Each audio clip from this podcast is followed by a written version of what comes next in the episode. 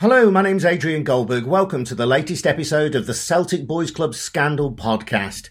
This time, Michelle Gray gives her response to the Scottish Football Association's report into historic child sex abuse in the sport, otherwise known as the Independent Review. Michelle is the sister of Andrew Gray, who was abused by former Celtic Boys Club coach Jim Torbett, who has been convicted twice for offences against young players, first in 1998 and again in 2018. Andrew lost his life in a tragic accident in Australia in 2017, where he'd gone to visit his childhood friend Ian Kerr. This after the Scottish FA had cut off psychological support to him, which they had offered when Andrew first disclosed his abuse just a few months earlier. The review is about Scottish football as a whole, not just Celtic. It makes 95 recommendations to improve safeguarding and protect young players in the future, measures which have been broadly welcomed. But from the point of view of this podcast, it has a couple of troubling aspects. In respect of victims like Andrew, who is referred to as Y in the review, and Torbett, who is referred to as C, it says, and I'm quoting here, it is possible that a number of people in Scottish football may have had some suspicion regarding Torbett's alleged activities at the time, including former managers at Celtic Boys Club, a former senior manager and a former board member at Celtic FC at the time, and a group of young players at Celtic Boys Club of unknown number. The review concludes that when the first suspicions arose as a result of allegations, some appropriate action was taken by Celtic Boys Club, However, the review is unable to confirm whether this matter was reported to the authorities at the time. The review finds it concerning that Torbett was permitted to return to Celtic Boys Club in another capacity after only a few years. So that's from the review. Now, my question is who were the people at Celtic who knew? I know this was all a long time ago, but are any of them still involved in the game? Was it appropriate, as the review suggests, to simply dismiss Torbett in 1974 and give him a glowing farewell reference in the Celtic View newspaper, which is what happened, given what he was suspected of? And don't Celtic have a responsibility for what happened later when, as the review acknowledges, Torbett was rehired by Celtic Boys Club, allowing him access to boys like Andrew Gray? At another point, the review says it's simply not on for football clubs to try to distance themselves from community based feeder clubs with whom they had a shared identity. But that's precisely what Celtic have done with Celtic Boys Club, calling them a separate entity. So, who at Celtic today should take responsibility for that? The review proposes no remedy for survivors and families like the Grays who feel they have been badly let down on this point over many years. Worse still for Michelle, the review suggests that her father, Andrew Gray Sr., pushed suspicions about Torbett to the back of his mind because of his son's dream of becoming a professional footballer. As you'll hear, this allegation has caused great hurt and anger. Michelle also tells me that she can't understand why the review says that Andrew was unable to provide a detailed account in person of what had happened to him before he tragically died. First, though, I asked her how important the review was to her and her family. For us, it was immensely important, Adrian. You know, there had been a lot of time, emotion, tears spent with the SFA inquiry team after Andrew died, explaining our experience of the abuse and, and what it did to Andrew. And we were so anxious about seeing Andrew's testimony because we know that he had spoken to the, the SFA prior to the, the inquiry team. He'd spoken to the SFA on numerous, numerous occasions. He'd been over to Hampden at least twice and met with the previous chief executive, Stewart Regan. We also had at the time, I think it was February 2017 after he disclosed, we also had the child protection officer and a colleague over at Andrew's flat. And mum and I were at that meeting and it was extremely emotional. There was lots of notes taken, Adrian. So we know that there was a lot of first-hand experience that Andrew had shared with them. And then we were under the impression that the rest of the testimony would have been some information from Mum and I and from Andrew's friend Ian. The most important thing was was first and foremost to make sure that the recommendations that were going to be put in place would ensure that children were, were much safer and would never experience what Andrew and many other wee boys did. But to read what we did as a family, has completely broken us. My dad did not push any suspicions to the back of his mind so that Andrew could become a professional footballer. My dad asked on several occasions to Andrew, you know, why is he wanting to spend so much time with all of you? Why is he taking you to the horse racing? Why is he wanting to take you to McDonald's? Now, you cannot force a child to say, I am being sexually abused. All you can do is ask, be there to support them, question. And these are the things that we told the SMFA inquiry team. I mean, I met with Mark Cooper and his colleague first off in February 20, 2018. They then followed up and asked if my mum would be happy to meet with them. I spoke to mum, and although we were very, very apprehensive, and my mum more so than me because of how Andrew had been treated in the months after his disclosure and prior to his death, I I suppose I convinced her that after the meeting that I had with them, that these were two people that had told me they were completely independent and they had Andrew's best interests at heart and would make sure that his voice was heard. So I took my mum along to the second meeting. Can I just add as well, both of these meetings that, that we had were conducted in foyer areas of hotels. Never were we taken to a private area to discuss something so sensitive and so emotional. And I remember, you know, it was something my mum mentioned after we, we met with them the second time. Why could they not have had a, a private area arranged for us, Michelle? That I, I, didn't feel comfortable speaking, you know, about such a horrific experience in a hotel foyer area. So as I say, you know, she was very apprehensive, but I convinced her, you know, let's go along. And honestly, we shared our deepest, darkest secrets with these guys, but not one of those secrets was that my dad knew and pushed it to the back of his mind. We shared things that we'd never spoke to anyone about before. Um, you know, as a family that we had tried to manage in our in our family environment of Andrew's behaviour and the outbursts and and what it did to his Adrian, and to see the amount of information we gave them. I gave them all Andrew's medical reports. I shared information, obviously, that Andrew had shared with me in relation to his meetings with the SFA prior to him leaving to go to Australia. None of that was included. The other thing that that really upset us also was in the report they had said that Andrew was allegedly abused by Torbett. I think they said in the car and in the, the workplace. Now, that's not an allegation and that's not allegedly. It was proven in the High Court in Glasgow that Jim Torbett sexually abused Andrew in his car, in his flat, and in the trophy centre.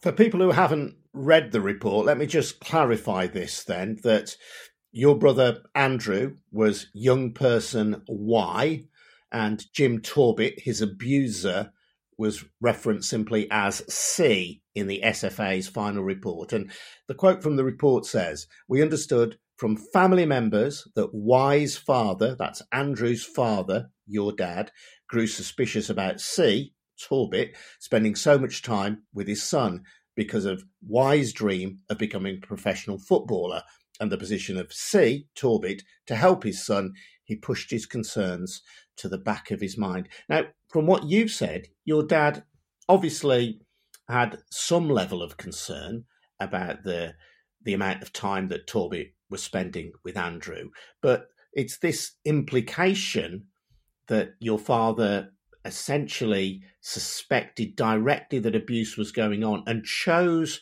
to ignore those suspicions because he wanted Andrew to succeed as a professional footballer. That's the, the implication that you find so hurtful and harmful to your family. Absolutely, Adrian. You know, I'm sure dad wasn't the only parent that asked questions. And when I say dad asked questions, about Andrew, you know, why is he want to spend so much time with you? It wasn't just about Andrew, it was why is he want to spend so much time with, with the boys for the, the club after he's finished coaching? Why is he want to take you to McDonald's? Why is he want to take you to dog racing tournaments and things? So to single out my father is absolutely disgraceful. It's been pretty obvious to us since Andrew disclosed and what we've researched and found out that a number of people not just suspicions, knew. They had been given information.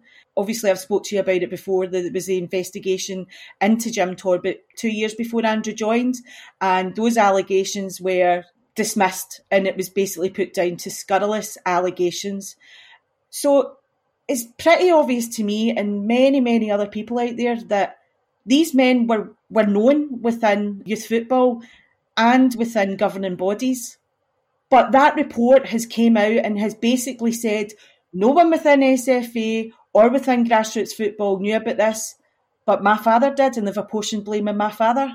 It's wrong, and it's for me, it's victim blaming. How can they turn that around and and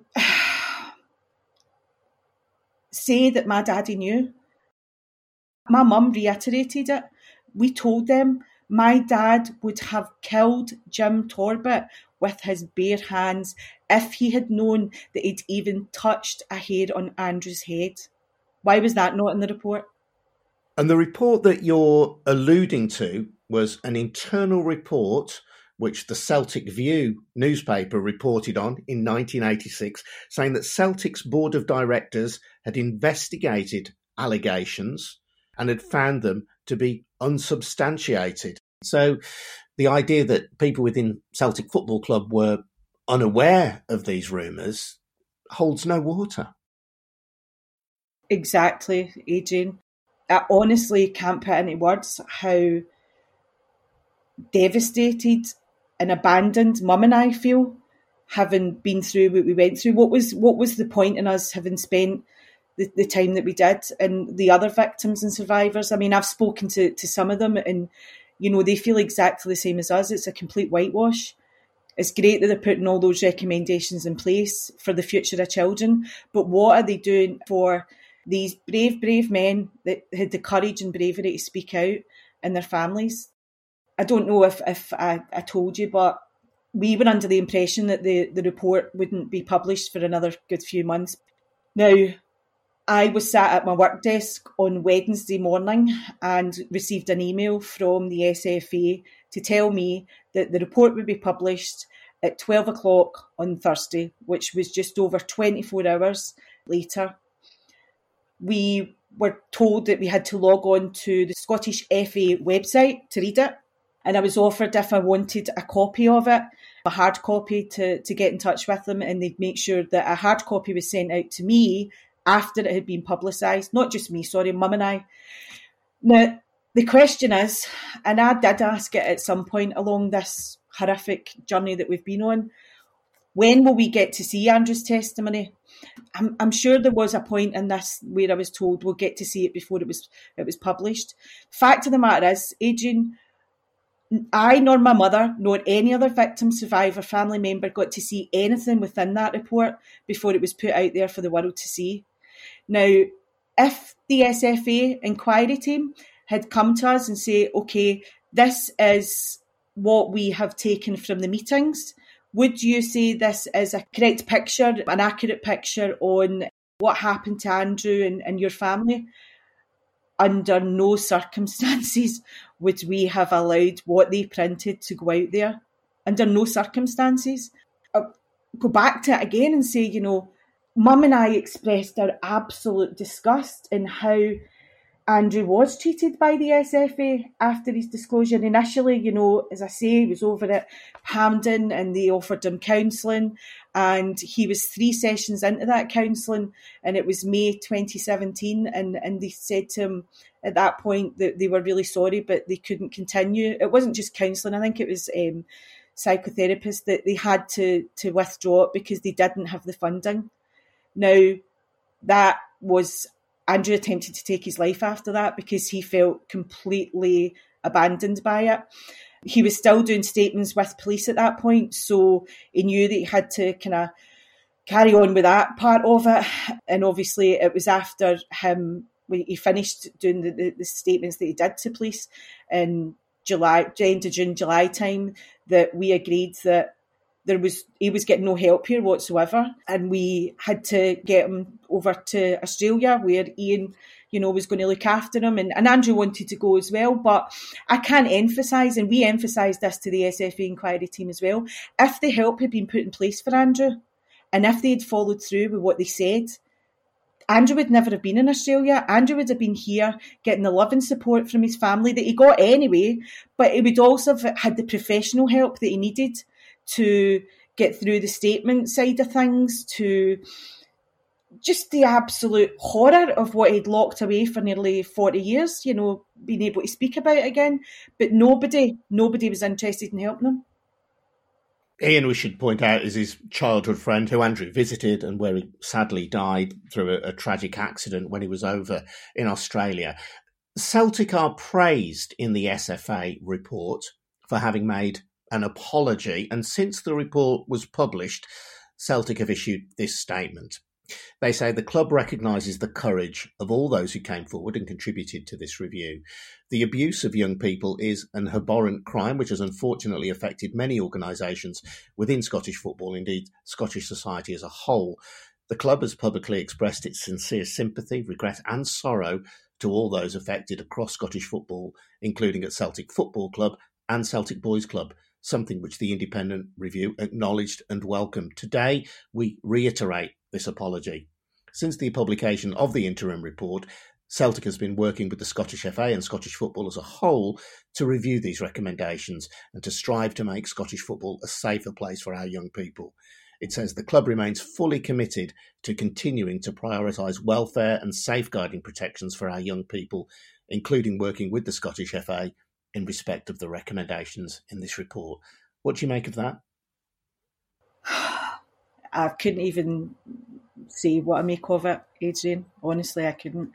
They have hidden behind so many investigations and so many statements. Now they need to face up to what has been on here and help every single person that has been affected by this. You know, we're not just talking about one or two or three perpetrators from Celtic and Celtic Boys Club. Now, come on, guys, it's time that, that you took some sort of responsibility.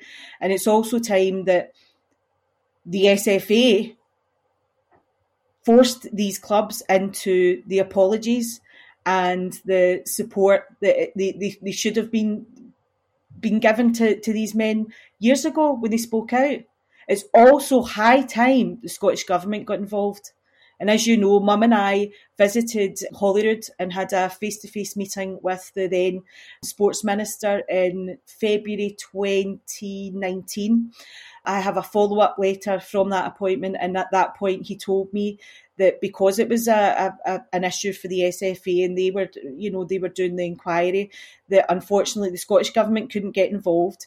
However, once the final publication of the report was, was put out there, then they'd be more than happy to speak to us about it, engage with us about it. And most importantly, that Humza Yousaf, who was who is and was then the Justice Secretary, would be happy to discuss it with me. Now, I don't think that this is a something that a sports minister for Scotland should be um, commenting or discussing.